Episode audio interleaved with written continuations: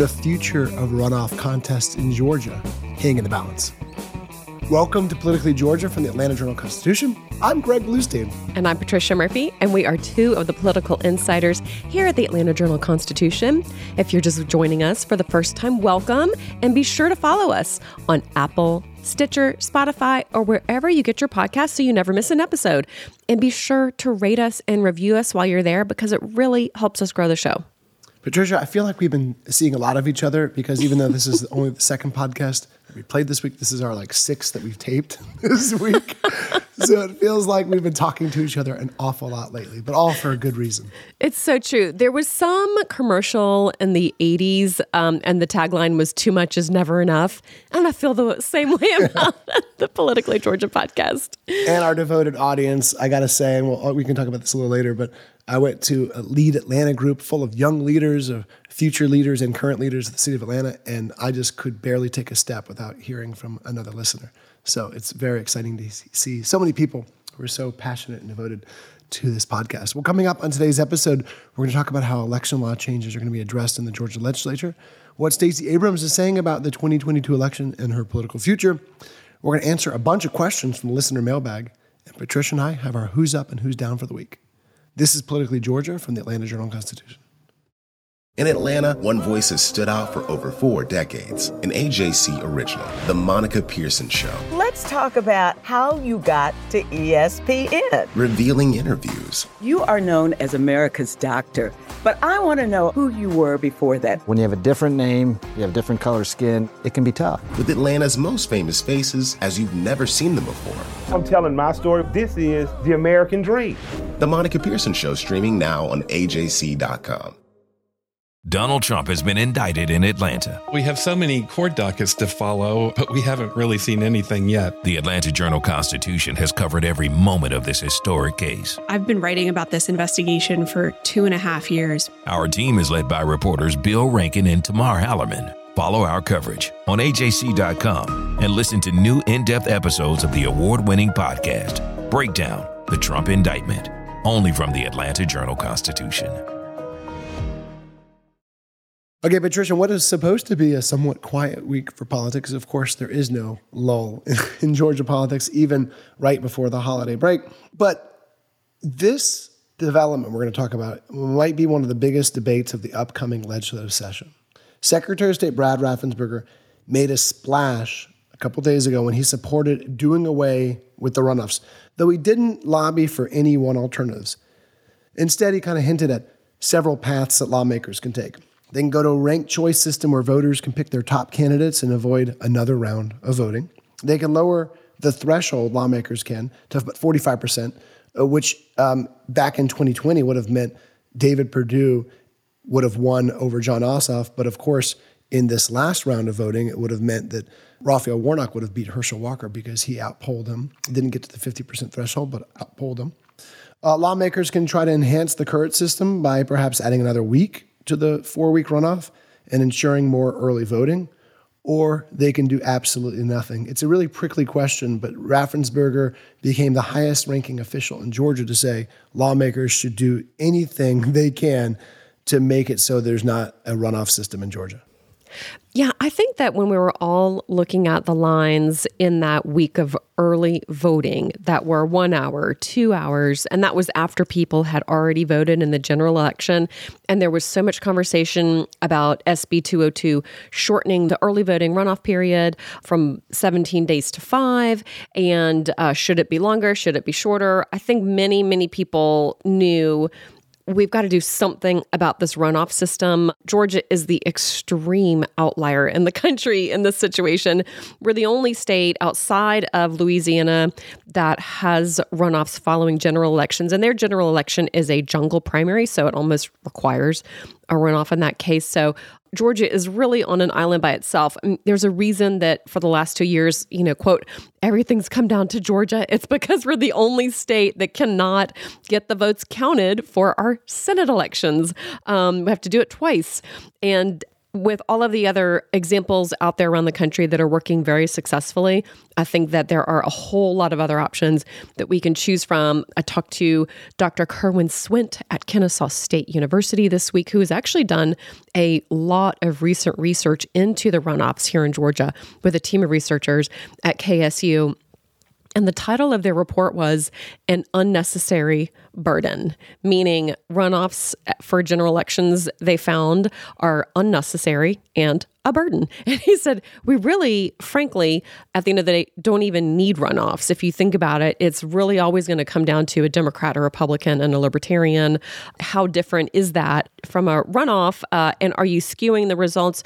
You always have fewer people. You're always, a, always, in a sense, disenfranchising people who did vote the first time around, but either don't have the time, the inclination, the motivation to get out and vote for a second time. Why should the bar be so high to make a choice a statewide race here in this state. You know, Patricia, th- this that's exactly right, and this strikes me as one of those issues that that cuts across party lines. Because look, we we know many Republicans who say they can't stomach the thought that a statewide candidate can win without securing a majority of the vote. But there are other Republicans who see this as a costly burden on local officials, just as you mentioned. There are some Democrats who point to the long racist and segregationist past of the runoff system, which was devised decades ago to basically ensure that a white candidate would win these races without uh, splitting the ticket. And then there are other Democrats who are skeptical of the sudden push by Republicans to change the system after Democrats suddenly start winning the, a lot of these runoff races.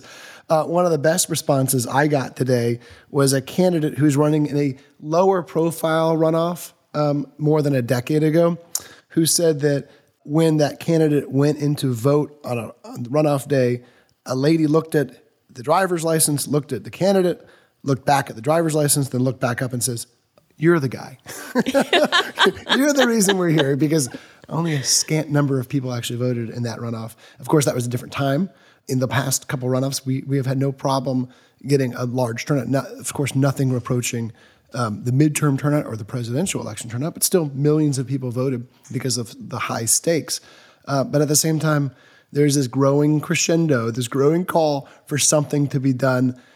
My hunch is that lawmakers will kind of keep the status quo. They might enhance the status quo. I don't think they're going to get, get rid of the system, but that's just a hunch. I know it's such a fraught debate, and I know that every time election law is brought up, it potentially comes with a whole can of worms by just reopening that code section and making other changes um, that could be really polarizing. Yeah. And, you know, whenever lawmakers go in and change, noodle with, or goof around with election laws, depending on who's, uh, which side of the street you're on, they are always, always going to calculate what does this mean for me? What does this mean for my party? You know, are we breaking into jail? Are we making it harder for ourselves to win under X scenario or Y scenario? And I think in the past it was very clear that there was an effort, uh, particularly with runoffs, to make it easier for Democrats in particular to maintain control of the state while they could. And um, then you fast forward, and then the Republicans go in and change it. And that was a clear effort to also maintain control while they could. It is just the nature of a political body setting the rules for their own elections. But you really also have to think about the burden on those states and what that looks like specifically. $75 million for states to put on the last statewide election runoffs in 2021 Fast forward uh, less than two years later, about $80 million for counties to put on those runoffs again. Um, that means full staffing, and that means an entire process of an election night and counting, potentially recounting, auditing, all of this necessarily happening between November and the new year over Thanksgiving and possibly Christmas. I mean, these are real people having to do this every single time. It just absolutely sucks the life out of those counties. It is so arduous. They're happy to do it once. Listen, they're happy to do it twice, but it's very hard. It's very expensive. And is it necessary? Is it worth the expense to the counties? Is it worth the effort to the state to oversee it? And are we getting a really meaningful result at the end of the day when you have fewer voters in the runoff than you had in the general election that happened in the first place?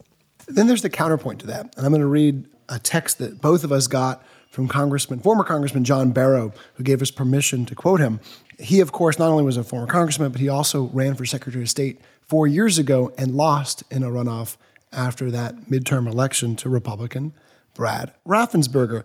This is what John Barrow said, and I'm, I'm, I'm shortening a little bit, but he said Republican calls to the runoff, we should all smell a rat. So long as that advantage, that historic advantage, went to Republicans, you could expect them to want to hold on to runoffs. But as soon as that advantage shifts to Democrats, expect them to abandon runoffs, which is just what we are seeing. And Patricia John Barrow says that's why Republicans, or at least we're seeing some rank, Republicans, embrace ranked choice voting. In Barrow's words, he feels like this is perfect for the conservatives because they get the second choice votes from libertarians without having to get them back to the polls again. That's why this has been such a divisive debate. Yeah, so ranked choice voting is absolutely gaining popularity, especially with people who deal with elections uh, very, very frequently and understand the ins and outs of elections, um, sort of the nitty gritty of the mechanics of elections. They feel like it really gives you the cleanest way to get to a result a second time around, third time around. Um, Maine does ranked choice voting. Alaska does ranked choice voting. New York City just used ranked choice voting in the mayor's race. I think the problem with ranked choice voting at this moment in where we are, even as a country, is that there are a lot of people who are skeptical of voting already in particularly here in Georgia, ranked choice voting takes so long just to explain to people, and then it is then it takes obviously additional time to get to um, the retabulations, and that delay you have to think, uh, particularly because it's done by the machine, the same machines that counted the first time will count it a second time, count a third time. I worry that that with a skeptical electorate introducing a complicated process is a little bit asking for trouble. That is just my own personal opinion. But people who know a lot about ranked choice voting seem to really like it. And what it means, if people are not familiar with ranked choice voting, voters would be given a ballot with every candidate's name on the list.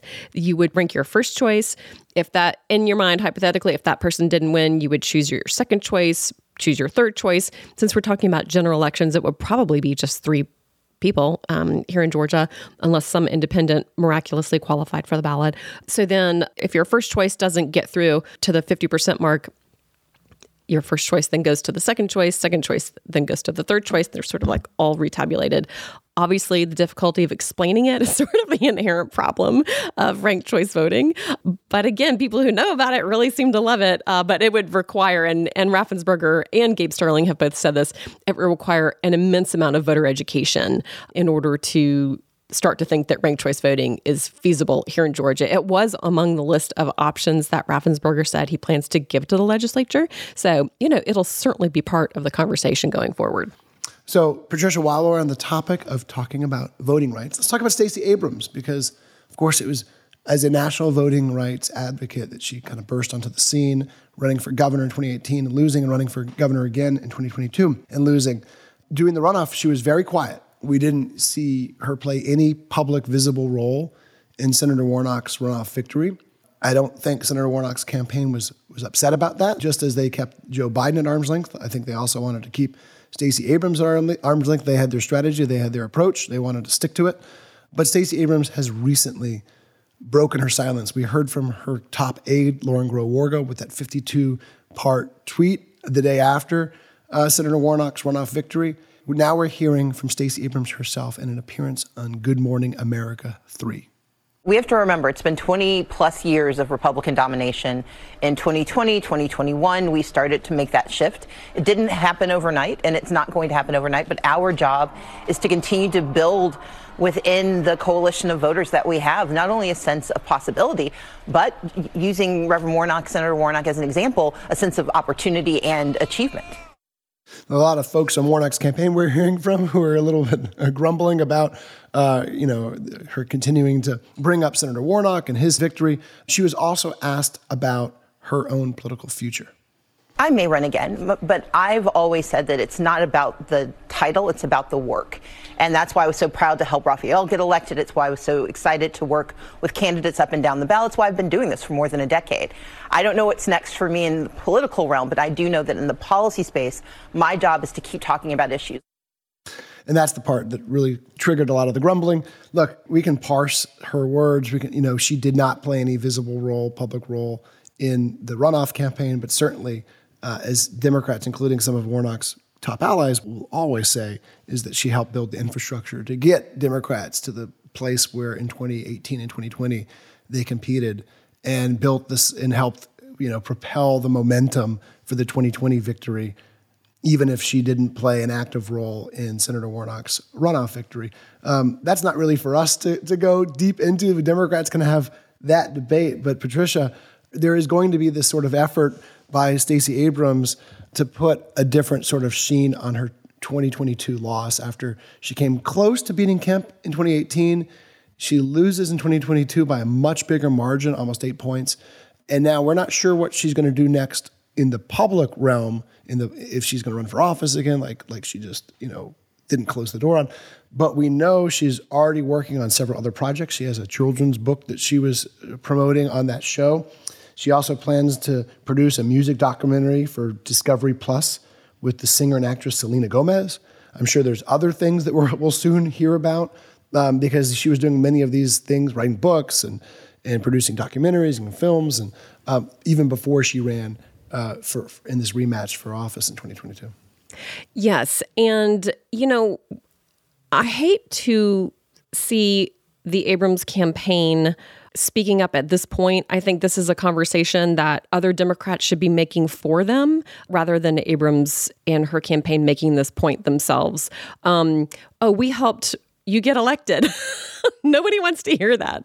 Um, they know that Stacey Abrams made Georgia Democrats competitive because Georgia Democrats were perceived as being extremely competitive after the 2018 race when she did come so close to Brian Kemp. That is the only reason Democrats spent a dime in 2020 was because they thought to themselves, wow, look, this margin is really narrowing.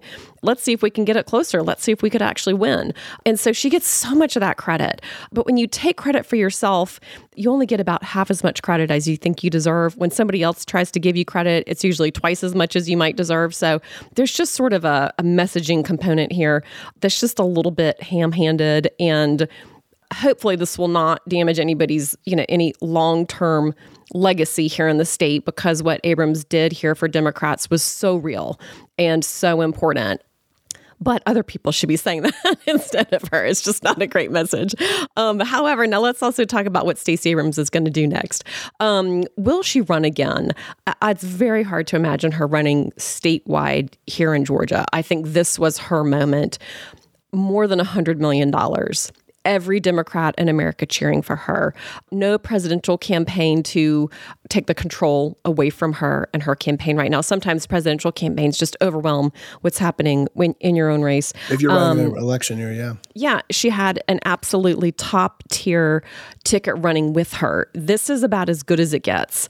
However, she lost by eight points, and that is really hard to go back to donors with and say, hey, I know I lost my eight points last time. I know I've run, it's my third time. You know, that's not really feasible right now. I think she needs some sort of a third act if there's a thought that she would run statewide again. Now, with that said, anybody can run for president. I think that Marianne Williamson proved that last time around in 2020 for the Republicans, um, or maybe that was 2016. Um, literally, anybody can run for president and get a decent amount of traction if you've got a message and an issue, which Stacey Abrams and certainly money. has. Is she running for president? We certainly don't know that. But what she is, is um, Greg, I don't know if you listen to as many podcasts from female business founders as I do, but there is a term called multi hyphenate, which is a very hot term these days for people who are, you know, singer, songwriter, actress, producer, dog walker, uh, governor, you know, anybody who has like 10 jobs at once. It's always felt like that. Stacey Abrams is such a frenetic worker and producer. She's always doing, she always was in the legislature, a lawyer, running Fair Fight, starting, you know, running New Georgia Project, blah, blah, blah, blah. So now at this point, she is a legitimate producer. She had a huge documentary with Amazon Films, Amazon Studios about a year and a half ago, I guess. Um, now she's back doing this documentary with Selena Gomez. That's through her own production company called Sageworks. And, you know, guess what? Georgia is a huge film state, although I think, you know, certainly Democrats I know in California had been seeing quite a bit of Abrams out in California as well, doing kind of entertainment deals and also doing fundraising. So she's got that. She has um, the two businesses that she co founded. One of them is called The Family Room, the other is now NowAccount Networks, and I think it's kind of a fintech situation. She has a lot of irons in the fire. She has her children's book. It certainly feels like there's going to be another Selena Montgomery installment coming sometime soon. You know, Abrams will not be I, it doesn't feel like she's taking a year off to travel the globe. You know, she's just a, a frenetic worker and producer. Uh, Democrats will want her in this space. Um, there's a huge audience for what she's selling. I just don't know if it's Georgia voters. The multi hyphenate candidate for for governor. your your podcast choices are much more highbrow than mine, which are usually yes, isn't UJ it, football and Braves baseball. So, but I do listen to a lot of history podcasts. Why do I well. listen to those? I certainly am never going to start a business. I don't know. I just think they're so interesting. It's a nice palate cleanser after politically Georgia. No offense. No, I'm not offended at all. Okay, let's take on that note. Let's take a quick break. This is politically Georgia from the AJC. Hip hop is a product of black people. It's a product of black song and celebration. The Atlanta Journal Constitution presents Hip hop's most pulled elements are pulled from the South. a Southern hip hop story. We always go back to that moment of the Source Awards.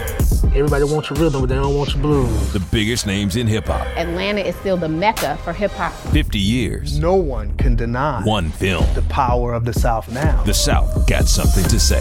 Streaming now at ajc.com slash hip hop. Our journalists at the Atlanta Journal Constitution are working around the clock to keep you updated on all the developments surrounding the Trump indictment. Now, the AJC is putting all of our coverage in one place with our new Trump 19 newsletter. Every Wednesday, you'll have our latest coverage and analysis on this historic case in your inbox. So sign up for free today at ajc.com slash indictment newsletter. That's all one word. ajc.com slash indictment newsletter. And we're back to Politically Georgia from the Atlanta Journal Constitution. Your host, Greg Bluestein, with your other host, Patricia Murphy. We're not only your hosts for this podcast, but we're also two of the authors of the Morning Jolt newsletter, which sets the stakes and the agenda in Georgia politics. And you can get it in your inbox every morning if you're a subscriber to the AJC. You can join the community right now by going to subscribe.ajc.com slash podcasts. And your first month of unlimited digital access is just 99 cents. That's subscribe.ajc.com slash podcasts so you always know what's really going on. And now we're off to perhaps our favorite, no, not perhaps, to definitely our favorite segment of any week. Because not only does it mean the week's almost over, but it means we get to hear directly from our listeners. It's the Politically Georgia Podcast Hotline. Uh, you can also join our community by calling 770 810 5297. That's 770 810 5297. We'll play it back, answer your question right here on the podcast. And rest assured, producer Shaney B and his dedicated legions of news associates who are just begging for their Christmas bonuses. And I don't know if you're going to give it to them, Shane, but they're ready. Well, you know, they're just too busy. They're answering so many calls. I don't know if I can interrupt their hard work to say, here's your Christmas bonus. But you know what is exciting this week?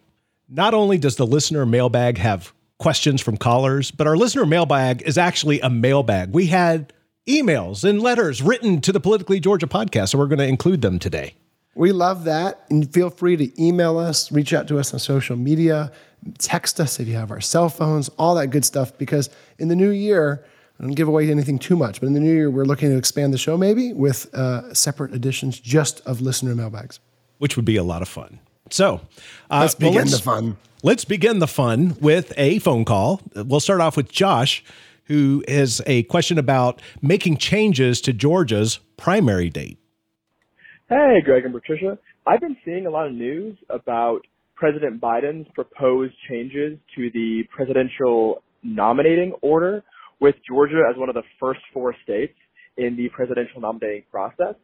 Personally, uh, I like this idea because it makes Georgia uh, more important in the presidential nominating process, and also it it acknowledges our status as a battleground state where a presidential candidate needs to be able to win a primary here to appeal to general election voters.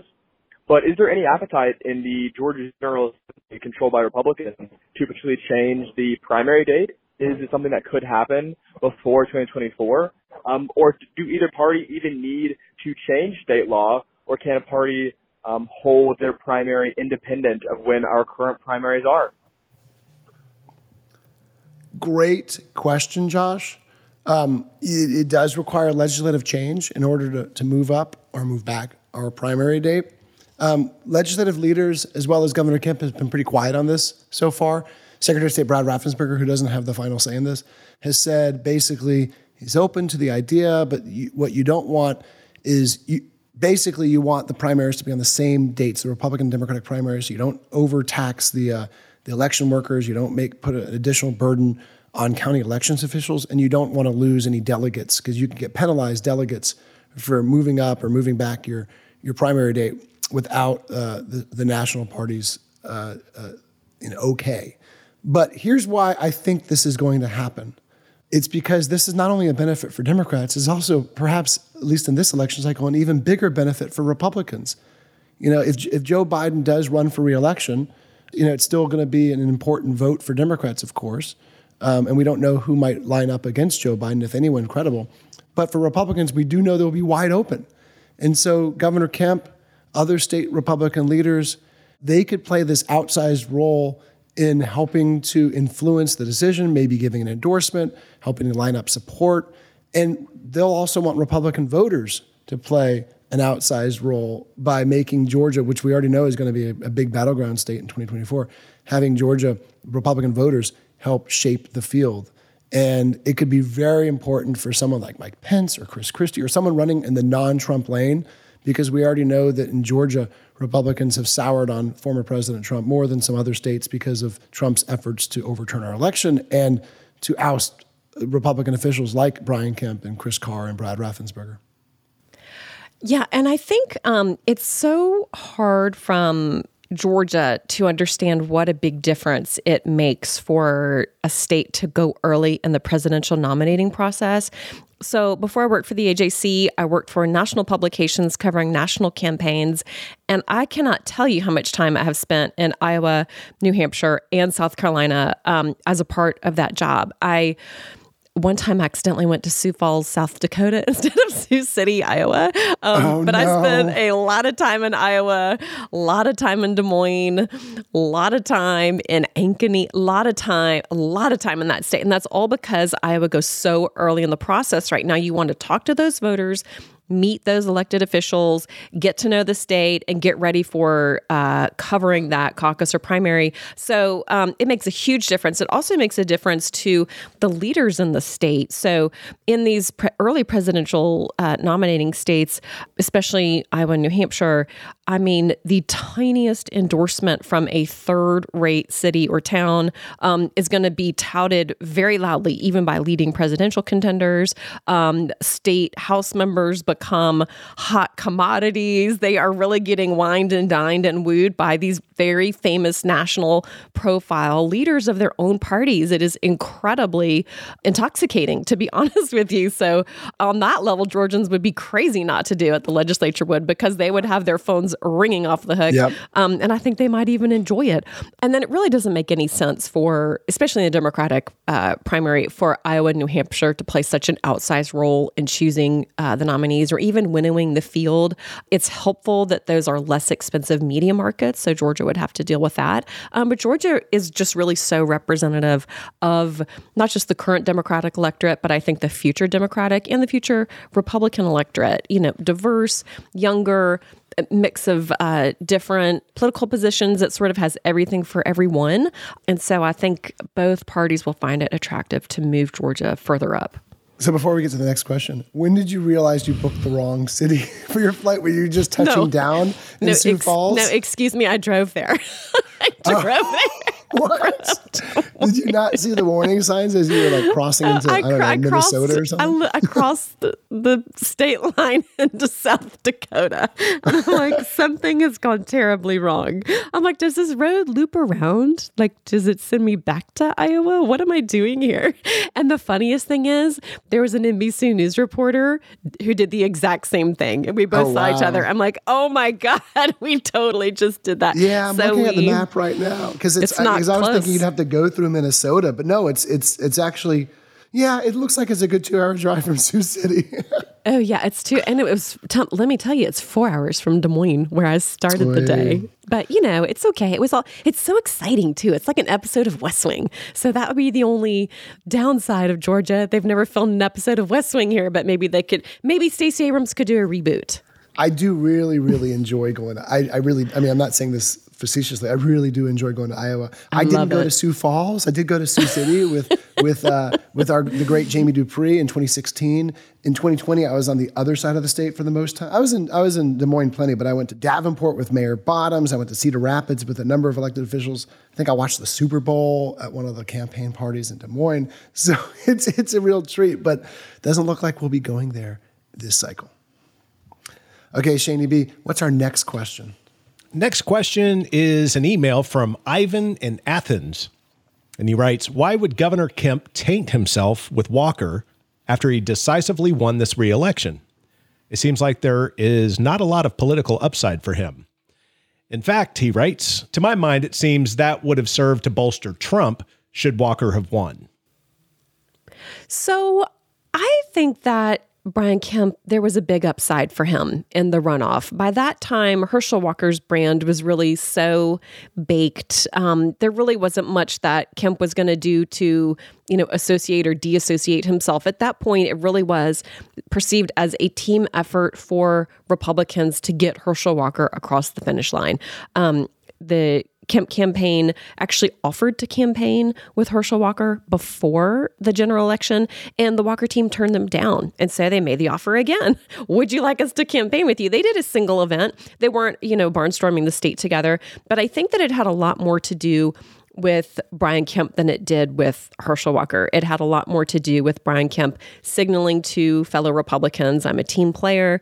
I am willing to help any Republican get elected uh, to get this Senate seat. I think he did that. He did a few other things. He also signed his election infrastructure over to uh, Senator Mitch McConnell's outside group. So they were able to have that really big and impressive ground game that the Kemp campaign had built. But by that point, I think this campaign was really headed in the direction that it was going.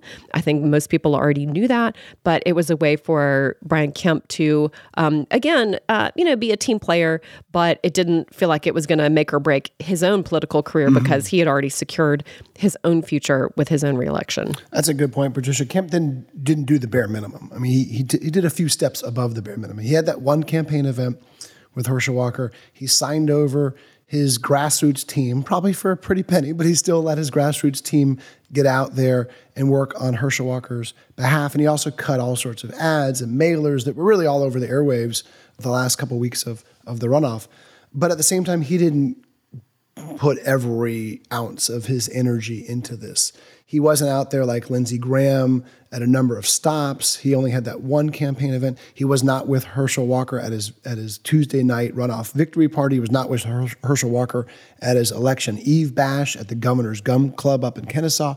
Um, he played a role, but really what this does, and I think I, I don't see any drawback for Kemp doing this personally because we all know that had Herschel Walker lost like he did, but Governor Kemp was sidelined doing that, then a lot of the blame would now be on Governor Kemp. You'd hear from uh, maybe not Georgia voices, but national voices saying, "Why didn't Governor Kemp?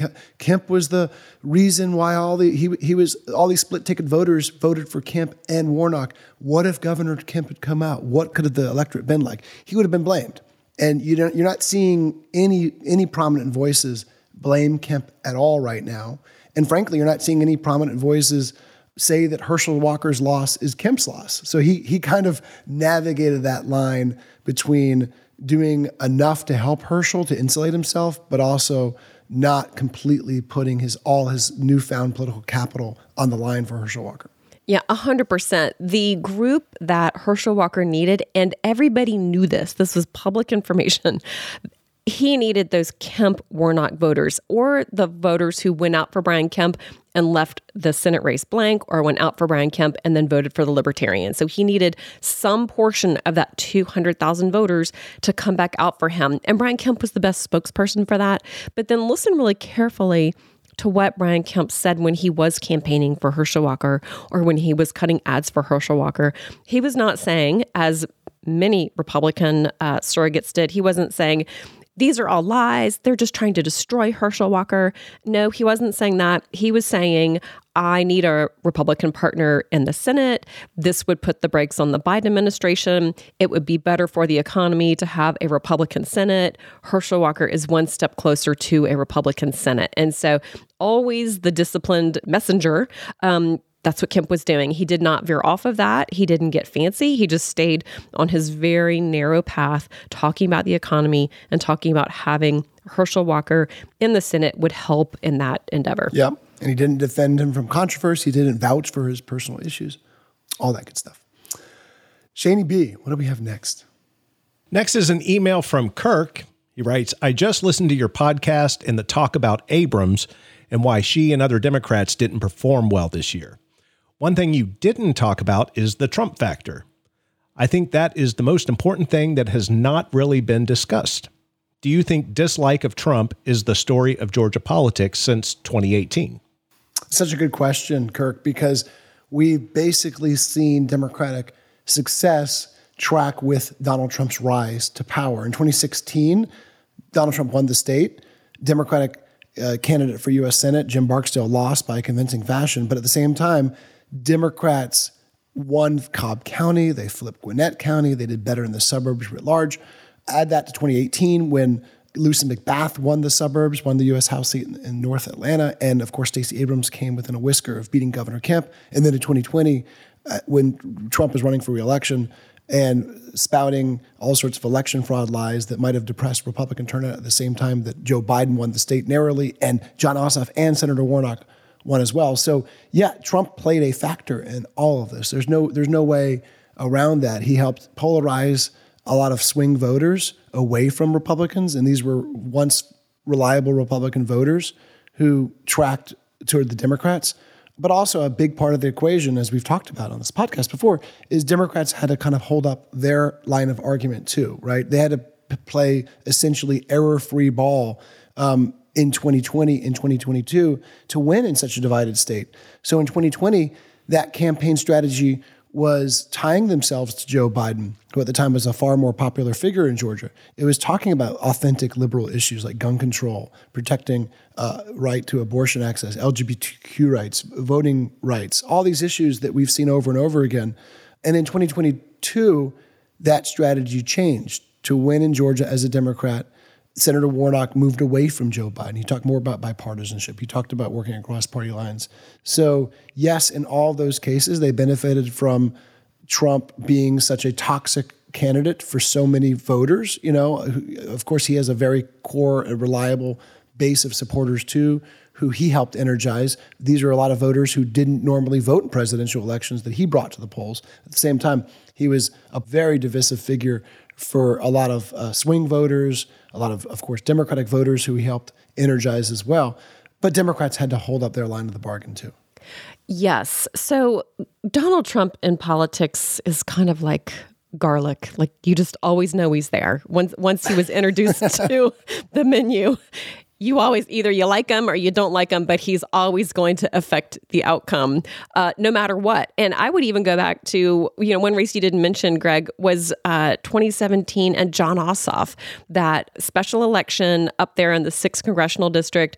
Jon Ossoff didn't win, but boy, did he have a huge turnout. And it's the first time, it was the first time I could remember in about 15 years that I went to a Democratic event and couldn't get a parking spot. There was a, there was uh, people out canvassing for Jon Ossoff, and it was just this massive turnout.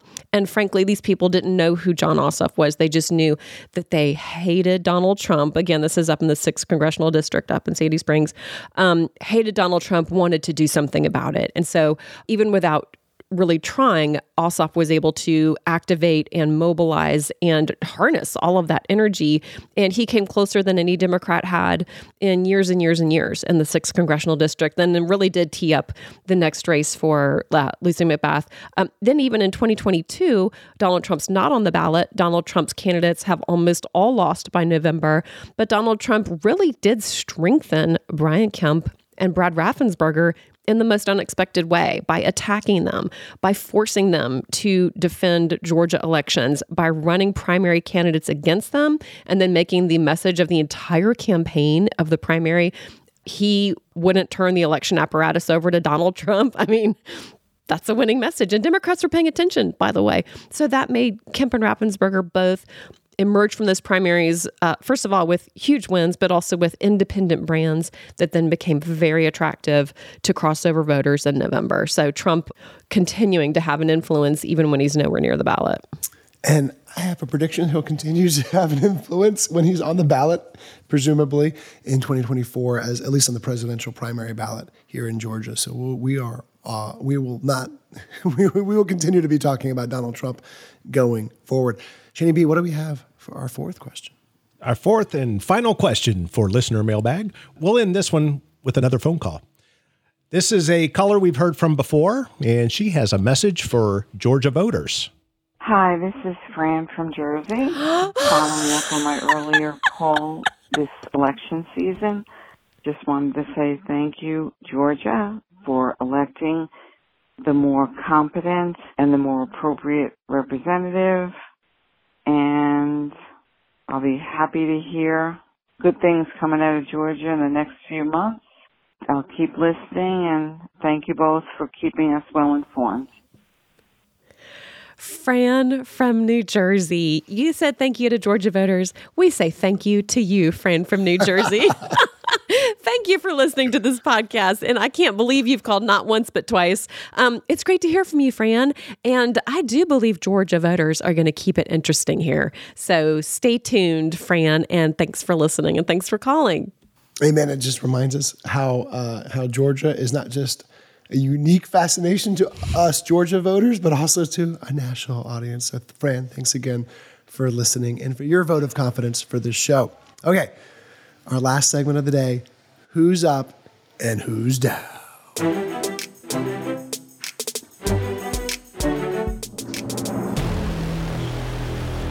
Let's start as we always do on Who's Down so we can end on a high note. And Patricia, my Who's Down for the week is me because this is this is our last episode we're taping of Politically Georgia, unless there's a special one of the year. Uh, we have a bunch of episodes we taped um, ahead of schedule, end of the year type episodes, but we're all going on some much needed vacation over the next couple days. Um, so I'm, but I am down because it's bittersweet because I've so much enjoyed hanging out with you and producer Shani B and producer Jay Black over the last year. So this is our final show. Well, now I'm down too, Greg. okay, but I'm I'm going to bring company with me in my who's down because who else is down are the teenagers of TikTok because oh, yeah. Georgia Governor Brian Kemp on Thursday issued a statewide directive banning TikTok WeChat, and Telegram from all state devices and networks. Also, the U.S. Senate has banned TikTok from all federal, or they're trying to anyway, from all federal systems and devices. That's going to need to go to a House vote. And it really, this is an issue I think that is picking up major steam and bipartisan steam. That Senate bill passed unanimously. And there is uh, really genuine concern that the government in China has access uh, just by the nature of how technology companies operate in China. The Chinese government has access to all of the data that the company has access to as well. And so it's become a pretty significant security concern um, domestically. And that could really change the way teenagers are capturing their dance moves and sharing them with the world. So, I like how you so, news sorry, TikTok. who's up, who's down. I love it. yeah. And just to, just to give a little bit um, another dimension, this, this this ban also applies to colleges, universities who use these TikTok Oh. accounts to recruit students. Um, I did check in. I looked at the official guidance that are actually being sent out to the agencies, and it does give uh, these state departments and agencies and colleges and everyone else a chance of an exemption if they can show why they need it. So presumably UGA can keep its TikTok account to appeal to, you know, 17 and 18 year olds who are still using this social media app. But Georgia is far from alone in this. Uh, you know, Georgia in a sense is almost not behind the curve, but sort of in the middle of the curve because about a dozen other Republican governors have already taken similar steps. And as you said, it's somewhat of a bipartisan issue because a unanimous decree by the U.S. Senate has also pushed for similar bans on federal devices. We'll see if that passes the House before the end of the year. Okay, Patricia, time for our Who's Up for the week. And I love to say our Who's Up is our listeners who have been so loyal and devoted throughout this year as our audience has grown substantially. Uh, we have so much new, fun, good stuff coming for you next year, but we so appreciate all the loyalty, the comments, the feedback. It's hard to go anywhere outside of our offices uh, without hearing from you guys out there in the community about what this podcast means to you. It's so much fun for us to make each week. So, who's up is you guys. That is so sweet. You are such a brown nose. but I totally agree. Our listeners are who's up in our minds. Shaney B is who's up, of course, as always. He's um, always up. And my other who's up are Georgia voters. You guys voted time and time and time and time again one election after another, uh, Georgia voters kept turning out and kept turning out in very large numbers, keeping the results interesting. I wrote a column today that's an ode to this uh, saucy bunch of Georgia voters who keep hogging the national spotlight three years in a row. And I do believe we will continue to get the national spotlight for a couple of years to come here, at the very least. Well, thanks so much for listening to the Politically Georgia podcast today and throughout the year. You can count on new episodes to come out every Wednesday, every Friday, or whenever news breaks. We'll see you soon on Politically Georgia from the Atlanta Journal Constitution.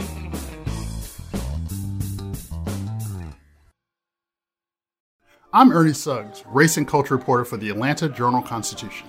And I'm Nedra Rhone, lifestyle columnist. Atlanta has been known as the Black Mecca for so many years, but that means something different to everybody. It means everything to me.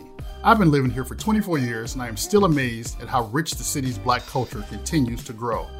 Every day I wake up, I learn something new. Well, you all can learn something new by subscribing to the Atlanta Journal Constitution's new newsletter called Unapologetically ATL. It's all about the people, the events, and the entertainment happening in metro Atlanta that black people might want to know about. Like historically black colleges and universities, Atlanta's thriving art scene, and the city's growing neighborhoods. Wherever you live, we want to hear from you. We want to hear what issues are important to you. So subscribe today at www.ajc.com slash unapologetically ATL. Only from the Atlanta Journal Constitution.